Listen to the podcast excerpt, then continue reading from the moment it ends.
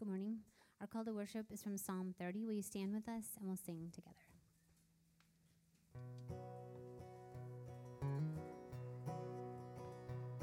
To you.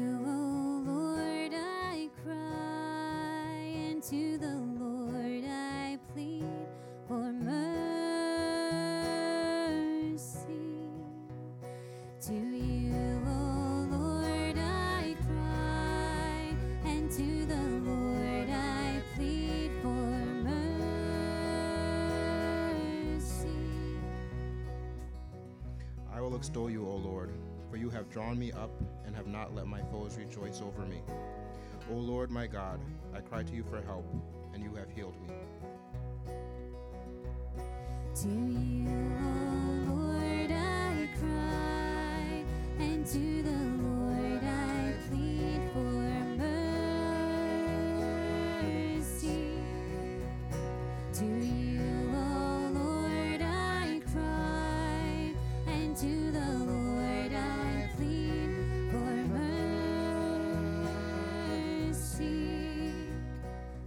Sing praises to the Lord, all you his saints, and give thanks to his holy name.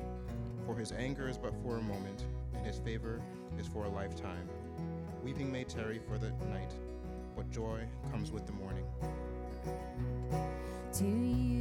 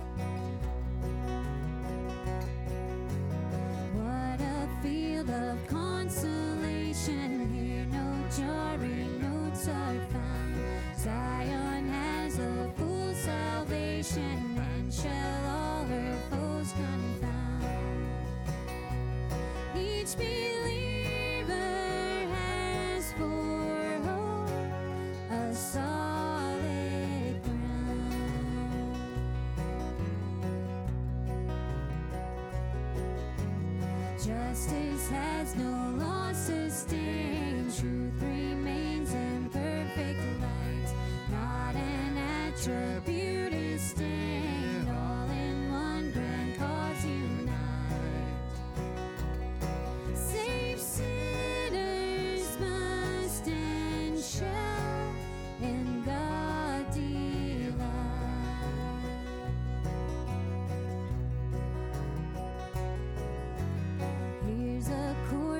chord which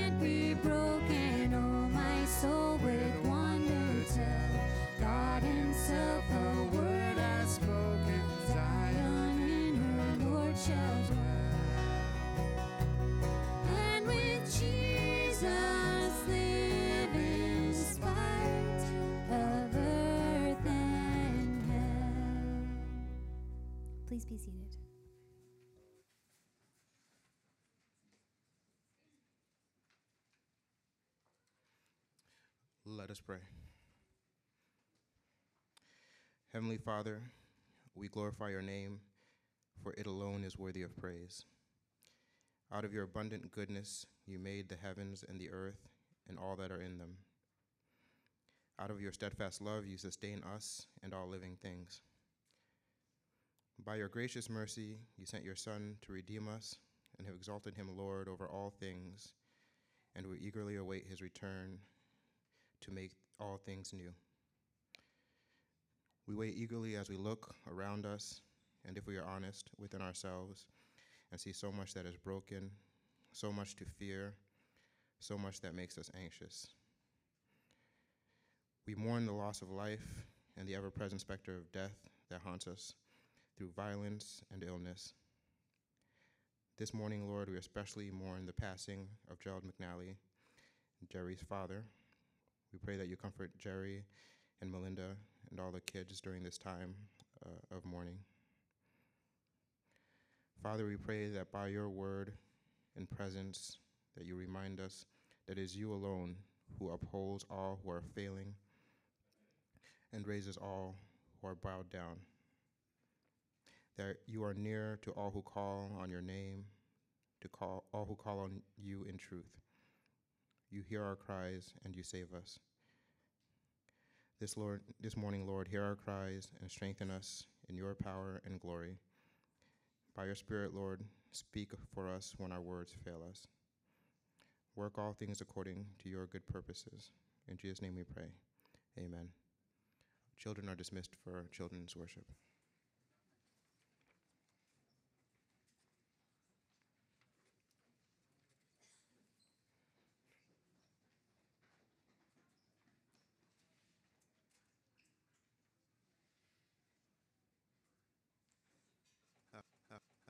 Service uh, uh, uh, uh, confession. We will first do so through word um, and through song, and then we'll have a time for silent personal confession. Lord, something stirs deep within us a longing for connection, a hope for rest, a thirst for joy, a hunger for peace. Yet, even with these longings, we confess that we become distracted, even weary in following you. We keep busy schedules, avoid others, buy more things, and rush about trying to avoid our fears and loneliness. Be gracious to us, we pray. Awaken us to your power and peace that we may remember how very near to us you are. Give us hope and perseverance as we wait for your kingdom to come on earth as it is in heaven. Today's song of confession is a conversation between a believer and their soul. So we'll sing the italicized part and invite you to sing the bold with us.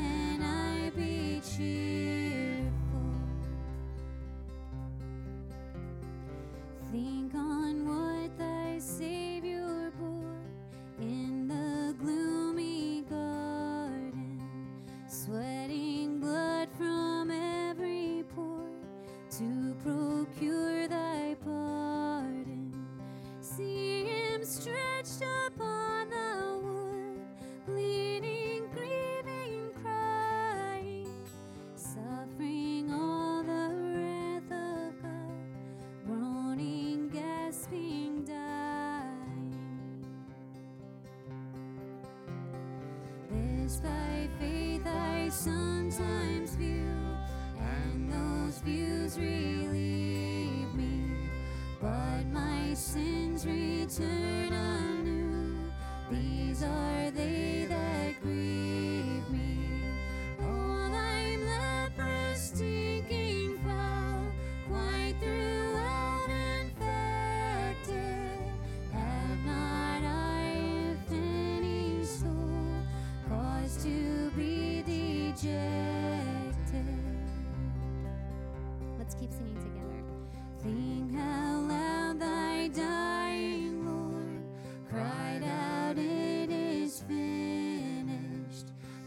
Treasure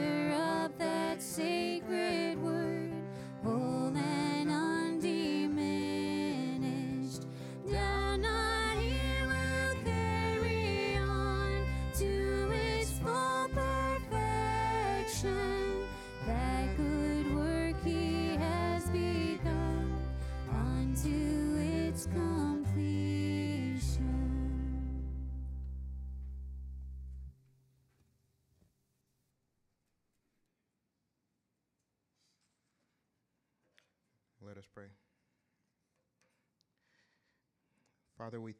Oh.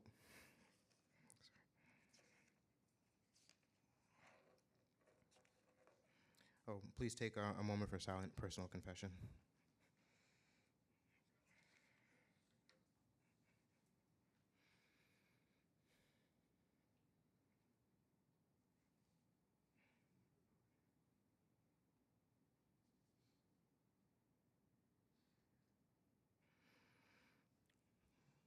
Father, we thank you that you are merciful and gracious, slow to anger, and abounding in steadfast love and faithfulness. That you do not deal with us according to our sins, but that you show compassion to those who call upon your name. In Jesus' name we pray. Amen. Please stand for the words of assurance.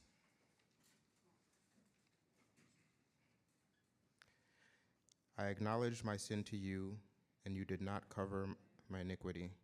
I said, I will confess my transgressions to the Lord, and you forgave the iniquity of my sin. Just as we have been welcomed by the Lord, let us welcome one another.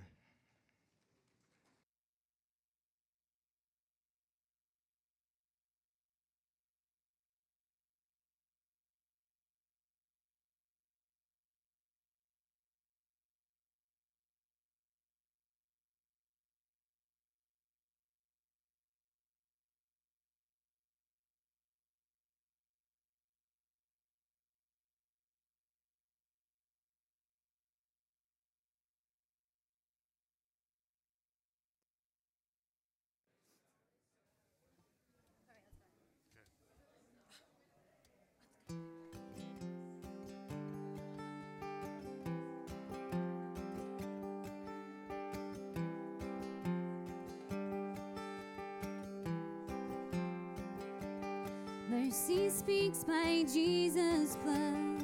Hear and sing, ye sons of God. Justice satisfied indeed. Christ has full atonement made. Jesus' blood speaks loud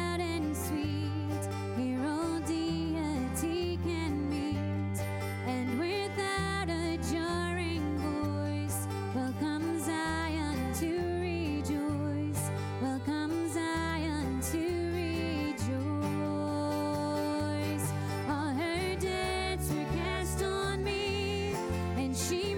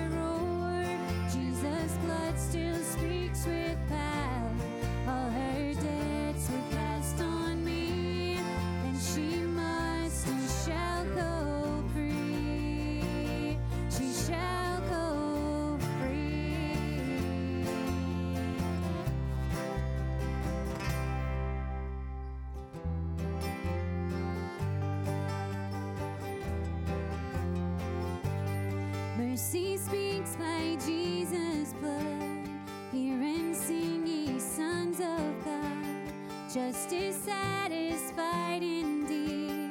Christ has full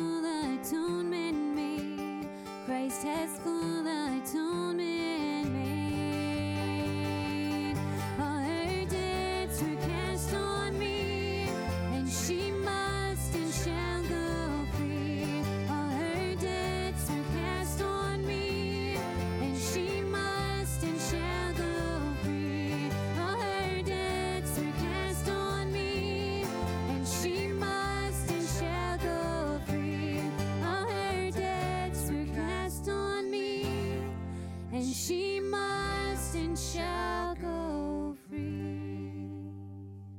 Please be seated.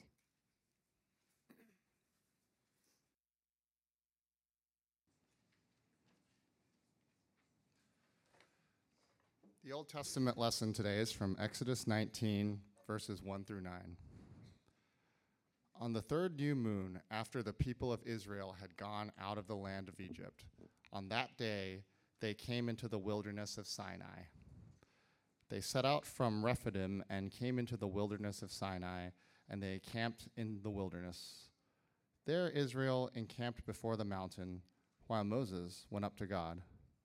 The Lord called to him out of the mountain, saying, Thus you shall say to the house of Jacob, and tell the people of Israel, You yourselves have seen what I did to the Egyptians, and how I bore you on eagle's wings and brought you to myself. Now therefore, if you will indeed obey my voice and keep my covenant, you shall be my treasured possession among all peoples. For all the earth is mine, and you shall be to me a kingdom of priests and a holy nation. These are the words that you shall speak to the people of Israel. So Moses came and called the elders of the people and set before them all these words that the Lord had commanded him. All the people answered together and said, All that the Lord has spoken, we will do. And Moses reported the words of the people to the Lord. And the Lord said to Moses, Behold, I am coming to you in a thick cloud, that the people may hear when I speak with you, and may also believe you forever. Today's gospel lesson is from John 17, verses 1 through 6 and 13 through 19. When Jesus had spoken these words, he lifted up his eyes to heaven and said, Father, the hour has come. Glorify your, excuse me, I'm um, glorify your Son, that the Son may glorify you, since you have given him authority over all flesh, to give eternal life to all whom you have given him. And this is eternal life, that they know you, the only true God, and Jesus Christ, whom you have sent. I glorified you on earth, having accomplished the work that you gave me to do. And now, Father, glorify me in your own presence with the glory that I had with you before the world existed. I have manifested your name to the people whom you gave me out of the world. Yours they were, and you gave them to me, and they have kept your word. But now I am coming to you, and these things I speak in the world, that they may have my joy fulfilled in themselves. I have given them your word, and the world has hated them because they are not of the world, just as I am not of the world. I do not ask that you take them out of the world, but that you keep them from the evil one. They are not of the world, just as I am not of the world. Sanctify them in the truth. Your word is truth. As you sent me into the world, so I have sent them into the world. And for their sake I consecrate myself, that they also may be sanctified in truth. This is the word of the Lord. Thanks be to God.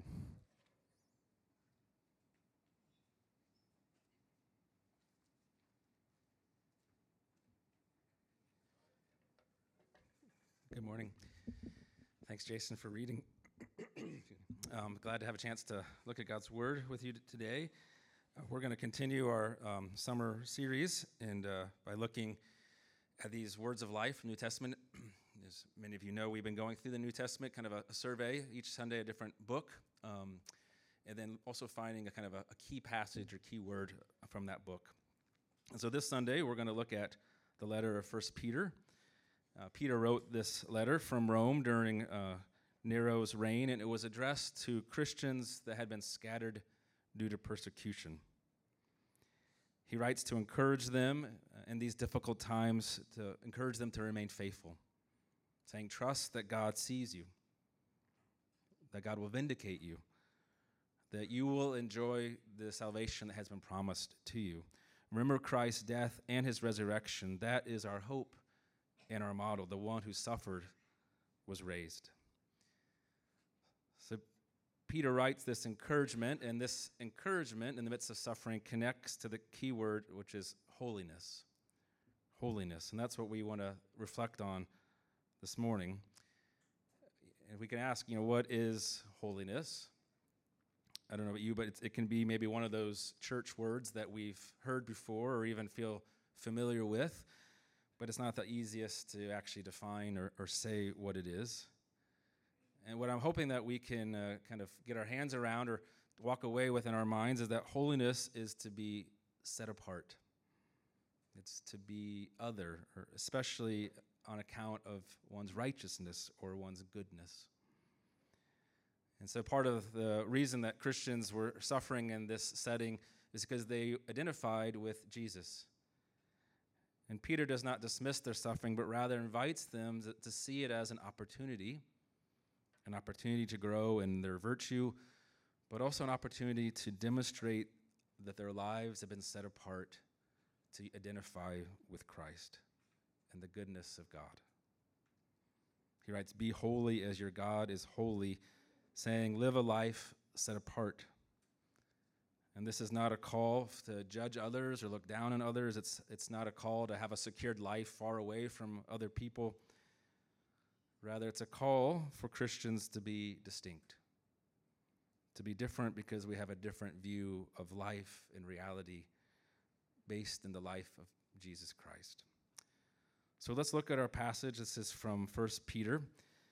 There's a section from chapter 1 and section of chapter 2 printed in your order. We're going to read this together. You can follow in your order in your Bible, and then we'll reflect on both of these parts together. Blessed be the God and Father of our Lord Jesus Christ. According to his great mercy, he has caused us to be born again to a living hope through the resurrection of Jesus Christ from the dead, to an inheritance that is imperishable, undefiled, and unfading, kept in heaven for you, who by God's power are being guarded through faith for salvation, ready to be revealed in the last time. In this you rejoice though now for a little while, if necessary, you have been grieved by various trials, so that the tested genuineness of your faith, more precious than gold that perishes though it is tested by fire, may be found to result in praise and glory and honor to the revelation of Jesus Christ. Though you have not seen him, you love him. Though you do not now see him, you believe in him and rejoice with joy that is inexpressible and filled with glory, obtaining the outcome of your faith, the salvation of your souls.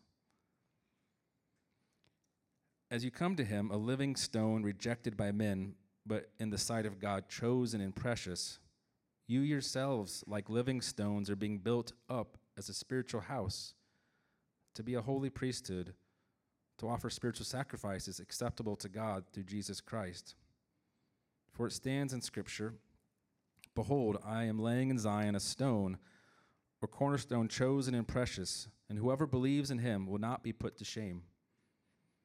So the honor is for you who believe, but for those who do not believe, the stone that the builders rejected has become the cornerstone, a stone of stumbling and a rock of offense. They stumble because they disobey the word as they were destined to do. But you are a chosen race, a royal priesthood a holy nation, a people for his own possession, that you may proclaim the excellencies of him who called you out of darkness into his marvelous light. Once you were not a people, but now you are God's people. Once you had not received mercy, but now you have received mercy. Beloved, I urge you as sojourners and exiles to abstain from the passions of the flesh, which wage war against your soul. This is God's word given for our good. Well, as we look at this, there's a lot happening in these passages. Um, but I guess what I want us to, to see is the main idea this morning is that you are blessed in Christ.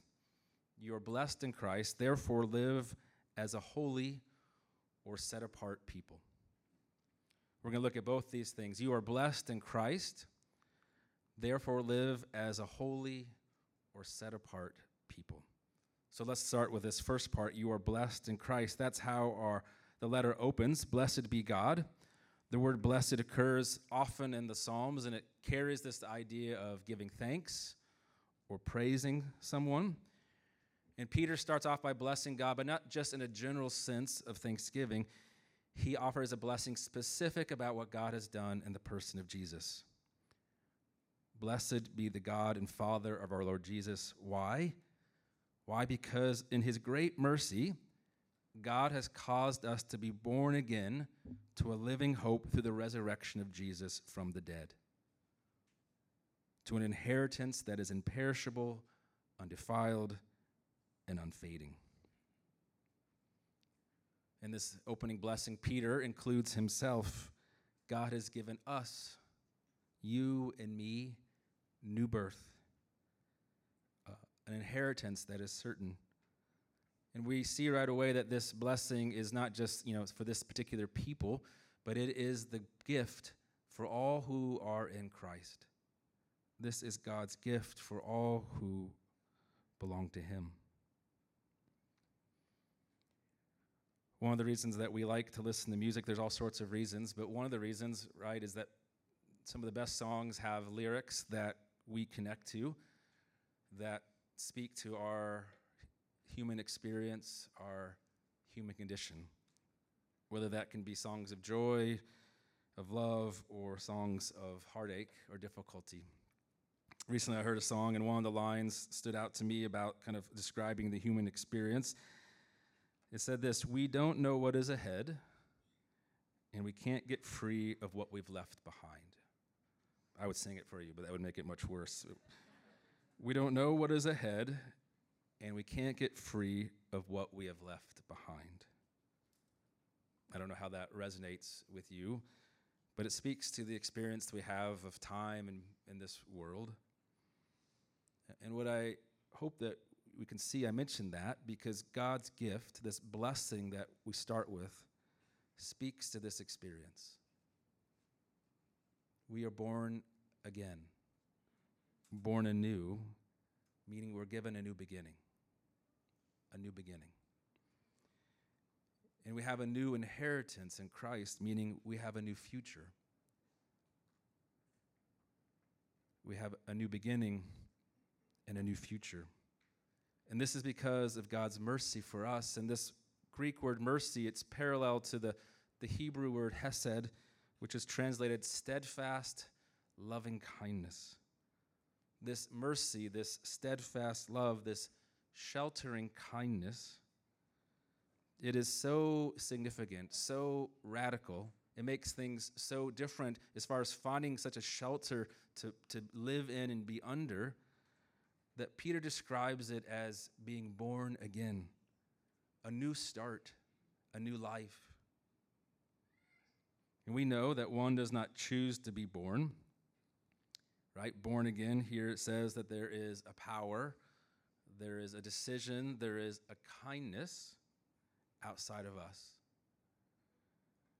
And that kindness, this sheltering kindness and mercy, is what gives us a new beginning a new identity. And this is how Peter describes it. Maybe you noticed it later in the passage I just read. It's, it's such a beautiful verse. Once you were not a people, but now you are God's people.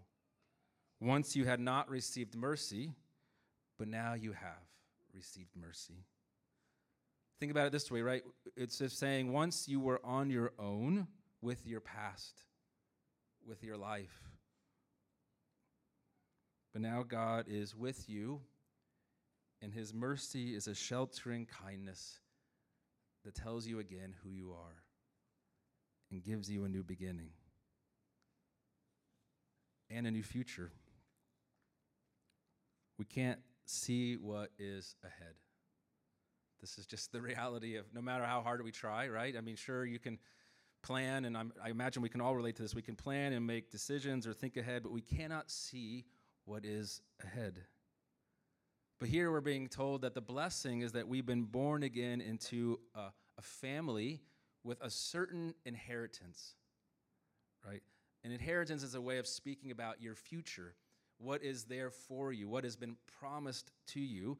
And this new future is described with three words imperishable, undefiled, and unfading. It's imperishable. That means it's free from death and decay. It's undefiled. It's free from corruption and guilt, impurity. It's unfading. It's free from the natural ravages of time and loss. And here is this message. Think, I mean, we can maybe relate right away, but we can especially think about those in that time who had been scattered because of persecution, who were suffering in various ways. Here's a message to these suffering, mistreated people Your identity in your promised destiny cannot be touched by time, cannot be changed by circumstances or even by powerful enemies. The Christian hope is living, it is set and certain because Jesus, the risen one, has faced all threats, even the greatest one, death, and he has endured. And so there is a power at work in Christ in this sheltering kindness, such that our future is secure. It's kept for us, our passage says. Even in the face of our sin, our suffering, our hurt, our failures, our mistreatment, and loss.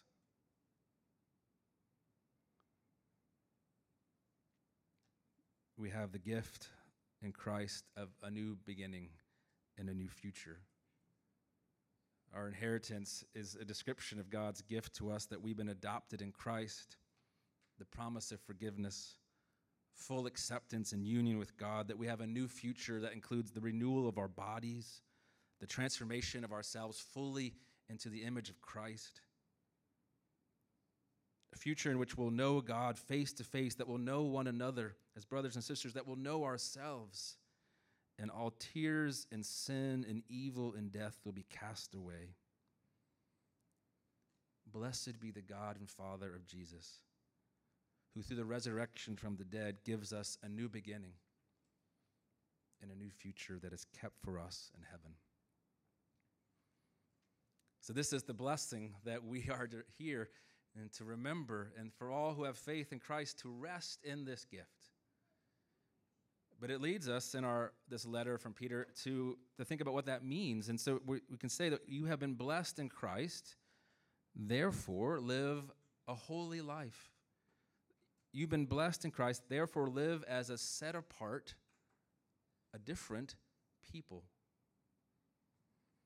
So we can look at the second part of our passage and reflect at how this new identity calls us to holiness. One translation from 1 Peter 2 says it this way You are the ones chosen by God, chosen for the high calling of priestly work, chosen to be a holy people, to be God's instruments to work and speak in this world, to tell others the difference that God has made for you from nothing to something, from alone to accepted. We're called to live as a set apart people. Interestingly, in, in history, there's a number of ancient Roman documents that have been found and preserved that speak about how the, the Roman Empire viewed the early Christians. There's a number of descriptions about how they were viewed or why they were persecuted. And one thing that's interesting is that Christians were often called atheists. Christians, the new, were called atheists with this question of where are your gods? And, and where is your temple? Critics view them as deeply subversive.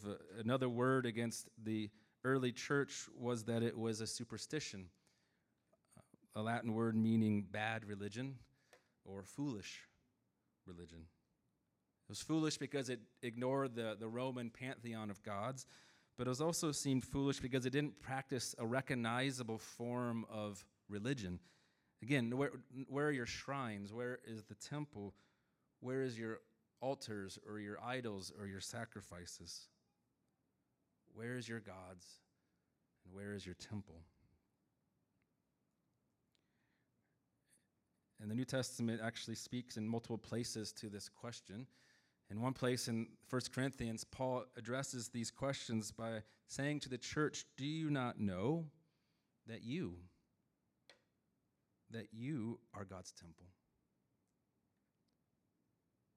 Do you not know that God's Spirit dwells in you? I don't know if you've thought of this before or, or considered that idea. What, what a thought, right? That who is our God and how is God present in the world in a unique way that in Jesus you are God's dwelling place, God's presence. And Peter here gives a similar image in our passage. All in Christ are like living stones being built upon the foundation of Jesus, the cornerstone, being built into a spiritual house, into God's temple on, in this world. Jesus is the living stone, rejected by humans, but precious and chosen by God. Chosen by God to be the foundational stone, the cornerstone. And the church, all of us who are in Christ, are the stones, the community being built upon Jesus, vitally linked to and designed and formed around Christ, resting upon him. And I think this image is helpful for us to think about what, what is holiness and why would it matter for our lives or for our church. And as we kind of try to think about this image, I want us to think about two parts. The, the first is the construction, and then maybe second is the design, the, construction, how it's put together. And I want us to see in this image is that Jesus' identity, the identity of the, the living cornerstone, is given to all the other stones built upon him. Jesus' identity is given to all the other stones put upon him. The scriptures tell us that God alone is holy, truly other, fully righteous, but that God can choose to share this attribute, this status, with other things and other beings as they are come close to him or they are identified with him. For example, in the Exodus, we hear about the burning bush right? The bush that was on fire but did not get consumed. God, through this bush, speaks to Moses, telling him to go into Egypt and to be a shepherd for his people. And when Moses comes over to see this burning bush, the voice says, Remove your sandals from your feet, Moses, for you're standing on holy ground. Now, I'm sure it was amazing to see a bush that was burning, but the dirt that was on the ground there is not what made that place holy, right? What, what made it holy? It wasn't a special like mixture of sand and dirt. It was holy because God's presence had been granted to that place. In a similar way, the, the people of Israel, God calls them his special possessions and sets them apart to be a holy people this means that God, Israel, united to God by grace, was called to represent God, to embody his redemptive work on earth, to be a picture of who God is, to be distinct, to not be like the other nations, but to be like God. And we could spend a lot of time talking about what that looked like, but just think for a moment about the example in, in the Ten Commandments, this call to rest to have a Sabbath day.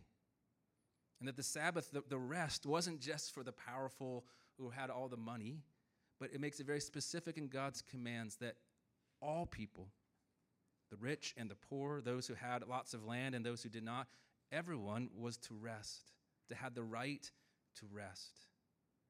And not just the people, but the animals and the land as well. To view these things as gifts and even in the Sabbath practices, on a regular rotation, certain years, that debts were canceled. To remind the people that their lives did not exist in how much they produced or how much money they had, their lives existed because they were made by God and in His grace, part of His covenant. If we think about holiness in this way, this idea that you are connected to God, that God is connecting Himself to you, then holiness is not a burden. I hope that we can hear this. Holiness, I don't know what comes to mind when you hear that. It's not a thing of all the, things you need to accomplish, but rather it is a privilege. It is a, a word that speaks about the gift of being united to God, associated with God, not on your own, but connected to God. You are foolish, the early Christians were told. You are foolish. Where is your temple? Imagine the idea of being able to say that God invites us to look at you, us sitting here today. This is the temple, the holy presence of God. His Spirit dwelling in us, inviting the world to see us as those bound to Him in Christ. If this is true, then holiness is not irrelevant. It's not simply about a temple or a priest, about certain practices. It's not something reductionistic like do not drink or smoke or dance. If this is true, then holiness is this crucial idea of our purpose and our being that we, we find our very identity in our God, who's given us a new beginning and a new life and a new future in the life and death and resurrection of Christ, and that we find our very being in the sense that we're connected to one another and connected to Christ by His grace. This is the construction of this holy spiritual house. We're called to be set apart as those blessed in Christ. If that's the construction, then I want to finish our time by maybe thinking about the design. The design. You guys all watch HGTV? Ever watch all the all the fancy shows about people fixing up their homes? And usually, almost always, people come in, right? How, what's their response if you've seen this? Their home has been redone. They cry and they hug, they celebrate, right? But maybe you've seen this. Every once in a while, people are not pleased with the outcome of their homes. I've seen that once before, but I, I was looking this up, and there was one famous episode, I guess, in which the designer thought it would be good to have a rustic look to the house and glued straw and hay all over the walls of the living room. When they came in to see their new home design, the, the, there was no hugging, there was no uh, tears of joy, but rather great confusion of why there was hay glued to the walls of their living room. Well, we can think right about how we might want to design our homes, or maybe we've had opportunities to even do such a thing, how space looks or what it's like. And I mention that because when we hear the good news that God has, you know, put us with Christ, a stone upon the cornerstone, it's possible though that we might wonder why God has designed it this way. We might wonder why it's different than what we would expect the blueprints to be. See the very nature of this building, its very nature of the temple of God is one of weakness, of humility, and even rejection. You see, the cornerstone that was placed, that was identified as precious and chosen, was a stone thrown away by the builders. We can even picture it, right? The design that was going on, looking through the different stones that were going to be used to make this beautiful structure. And they come upon the stone of Jesus, and it's one that is not fit. It was cast aside, judged not to be part of the design. But God saw the stone as precious and chose it to be the foundational stone for his presence in the world the redeeming of a people that would be set apart. In God's design, what people rejected, God chose. What people cast off, God declared precious. And therefore, the only way that we ourselves can be part of it, that we can ourselves can be part of this temple, is through our own humility, our own confession of weakness, our own reality that we need Christ for us, the blessing of a new beginning and a new future. It's in light of that that it changes how we think of holiness. Holiness is not the one who's strong and able to overcome all things, that knows how to win every argument or make other people look bad. Holiness is those who find their life in Christ, who seek to live out that union in their relationships. See, the gospel and Christ are stumbling blocks, seen as foolish and weak. And for us to join the temple, we have to let go of our status, let go of our clinging and identity based in wealth or position or popularity or acceptability. These things cannot be the basis of our living stone. We have to let go of these markers in order to embrace Jesus, the stone that was rejected, that became the chief cornerstone. Holiness is a call to live as distinct, but it's not a call to live as superior or to quickly judge others. It's not self centered. Rather, it's a humble identification with Jesus. To trust that his death and resurrection is for us as well. And if this is true, then think of some of the distinctions that we can have. Think how this design brings about certain distinctions. Think about suffering and the possibility that you and I in Christ could have hope. That we have hope in the midst of being honest about our pain or anxiety, hope of a purpose, even in the context of loss and rejection. We can have the joy of worship, that we acknowledge openly that our hope and our joy is not because we have enough strength, but we have a God who made us and sees us and loves us and promises his faithfulness to us.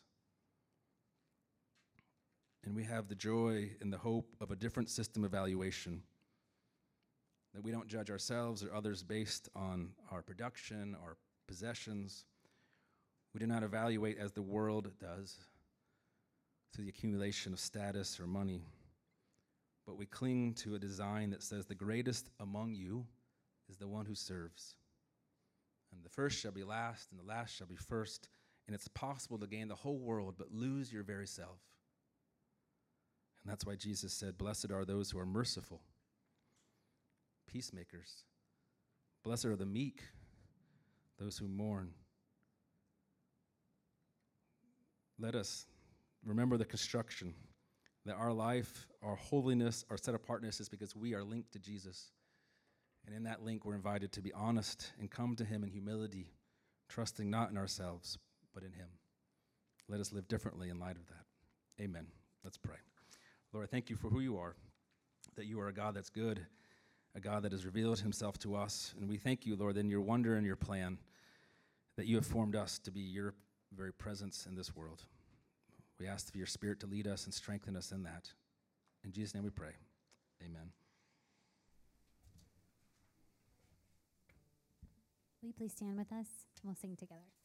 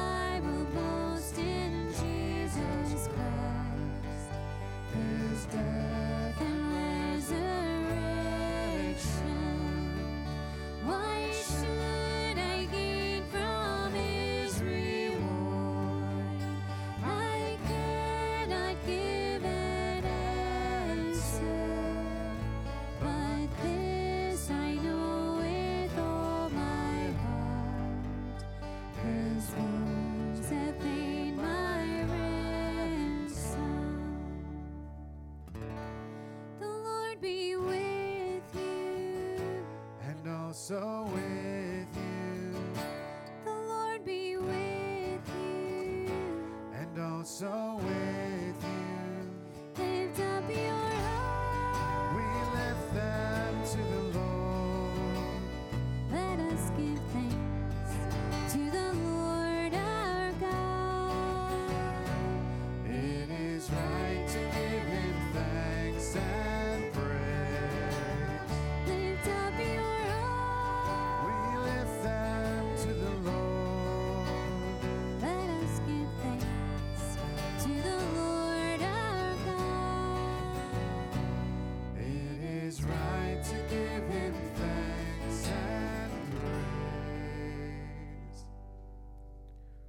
O Lord our God, you have given your Son to patiently endure all things in our behalf.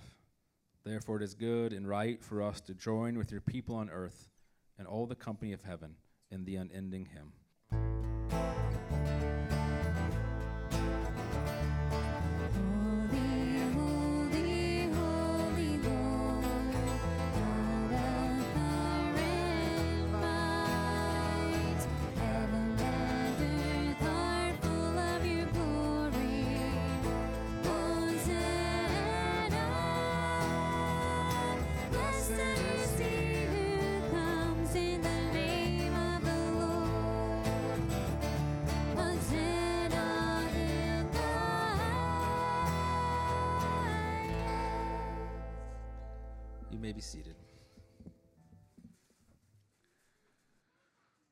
Having heard God's word, we're now invited to come to the table that God sets for his people.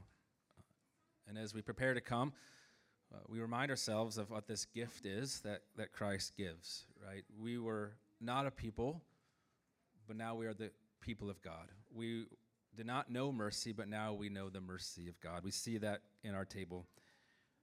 This table tells us that we're not on our own, not left simply to face our challenges or the uncertainties of this life in ourselves, but rather by Christ's broken body and shed blood, by this blessing, we are now part of God's family, His people. And we live under the sheltering kindness of His mercy. This is the good news, and this table is something that pro- it proclaims that something we can see and hold and taste. And so I invite you today, if, if you know of your sin before God and your need before God and have placed your hope in Christ, then, then come and eat and drink. May the Spirit meet you and remind you and nourish you that you are not on your own and that God's grace is sufficient for a new beginning and a new future. If you're not a follower of Christ, let this table be an invitation, an invitation to become part of God's people and to know the mercy of God for us in Christ. Let's pray. Lord, thank you for this bread and cup. We pray, Lord, that you set them apart and that your spirit would meet us, that you would minister to us your grace, speaking forgiveness and hope and the promise of new life to us. We ask this in Jesus' name. Amen. Well, on the night that he was betrayed, after giving thanks, Jesus took the bread and he broke it, saying, This is my body given for you. Do this in remembrance of me.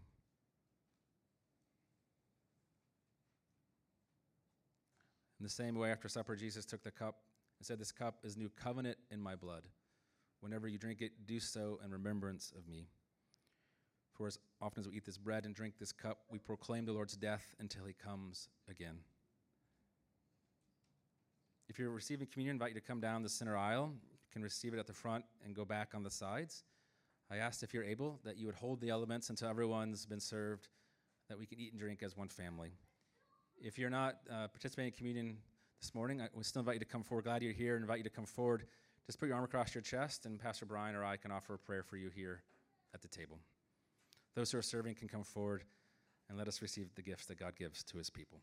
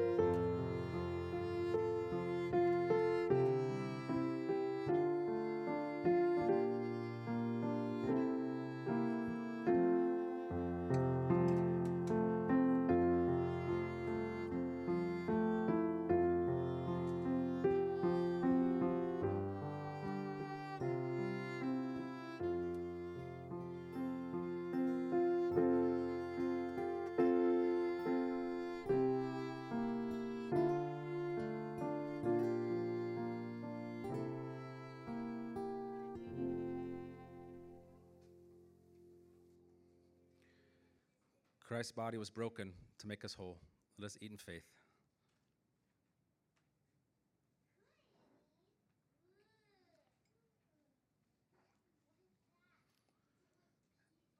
And Christ's blood was shed to cover all of our sins. Let us drink in faith.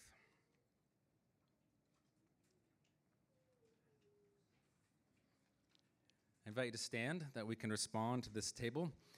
We can pray and sing as God's people together. Lord Jesus, you are our salvation and our hope. You save the humble but bring low the proud, and your loving kindness is our refuge. Help us to trust you in all our circumstances as we proclaim the mystery of faith.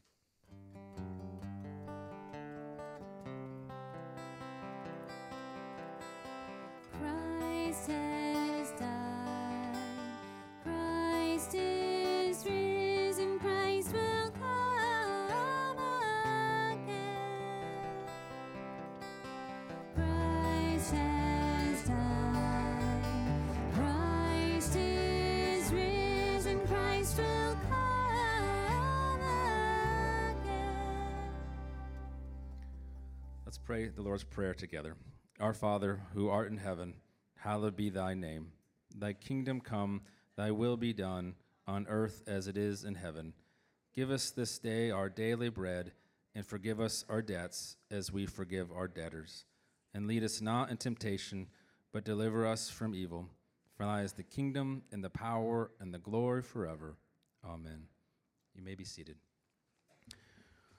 Well, it's not in your uh, your order, um, but we're, we're going to take a moment to uh, offer prayer for the school year starts tomorrow for many people, if not tomorrow, relatively soon for all students and teachers and uh, families. So, and I'm just going to offer a, a you know take a moment to offer prayer uh, for the beginning of this uh, time of the year. So.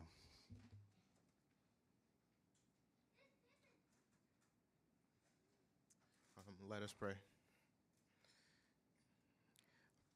Father, we come to you this morning to ask especially for your presence in this season of transition for so many among us. Um, we pray for the students, the teachers, parents, administrators uh, in our midst as they prepare to return to school um, and begin their studies uh, wherever they study this year. We pray that you bless their work and make it good. We also pray, Lord, especially for the students, that you foster curiosity and grant them perseverance in their work that you've called them to do. But also that in the midst of their studies, you grant them joy and bless them with good and nurturing friendships. We pray that you give the parents, teachers, and administrators wisdom and patience uh, as they support and nurture the students um, that you have given them. For those of us uh, for whom this season does not bring any change, we still take a moment to ask that you help us to see our work as good and that you sustain and attend to us in the challenges and trials that we meet in our labors. Help us all to remember one another um, as we go about our work um, each other and pray for each other. In Jesus' name we pray. Amen. Um, if you could please take a moment and pray for, for one another, pray for yourself if you're returning to school or for friends, family, grandchildren, children. Um, we'll just take a moment and offer our own silent prayers.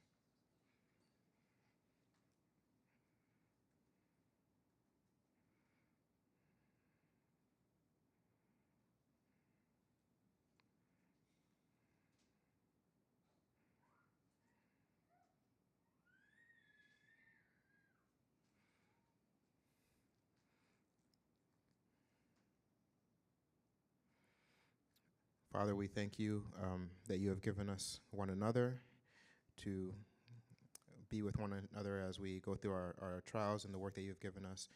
Um, please sustain us in whatever you've called us to do. In Jesus' name we pray. Amen. Thanks, Adnaja. We're going to continue our worship time through a time of giving in response to God's generosity. So I want to invite the greeters to come forward. There's a, a gray basket you can put your communion cup in, and then a silver offering plate if you'd like to give a gift to the work of the church. You'll see a note in your order also that if you'd like to give, you can do it through the church's website or by text. Um, also, just want to say welcome. Glad that you're here and worshiping together.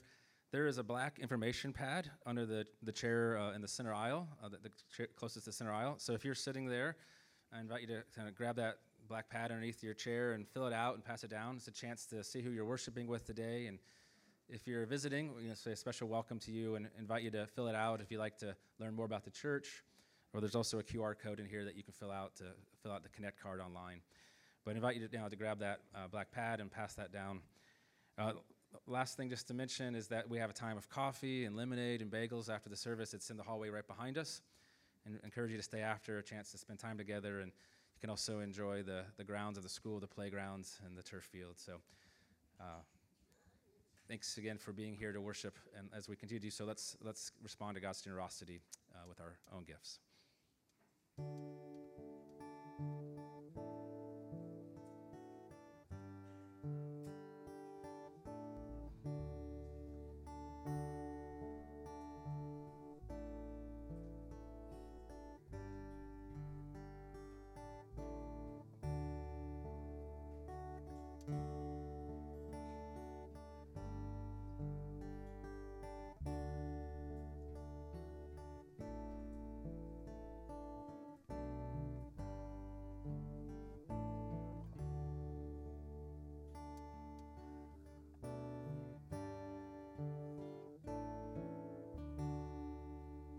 Please stand and join us for the doxology?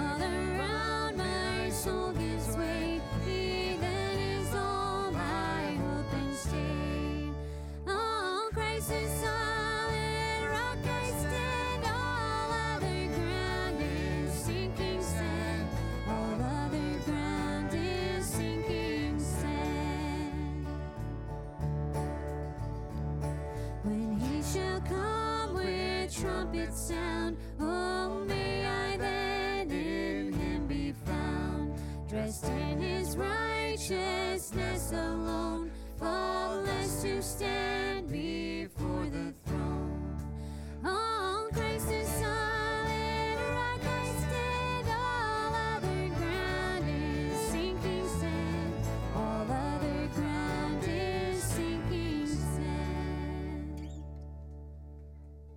receive God's blessing. May the God of peace himself sanctify you completely, that your whole spirit, soul, and body would be found blameless at the coming of our Lord Jesus. He who calls you is faithful, and he will surely do it. Amen. You may go in peace.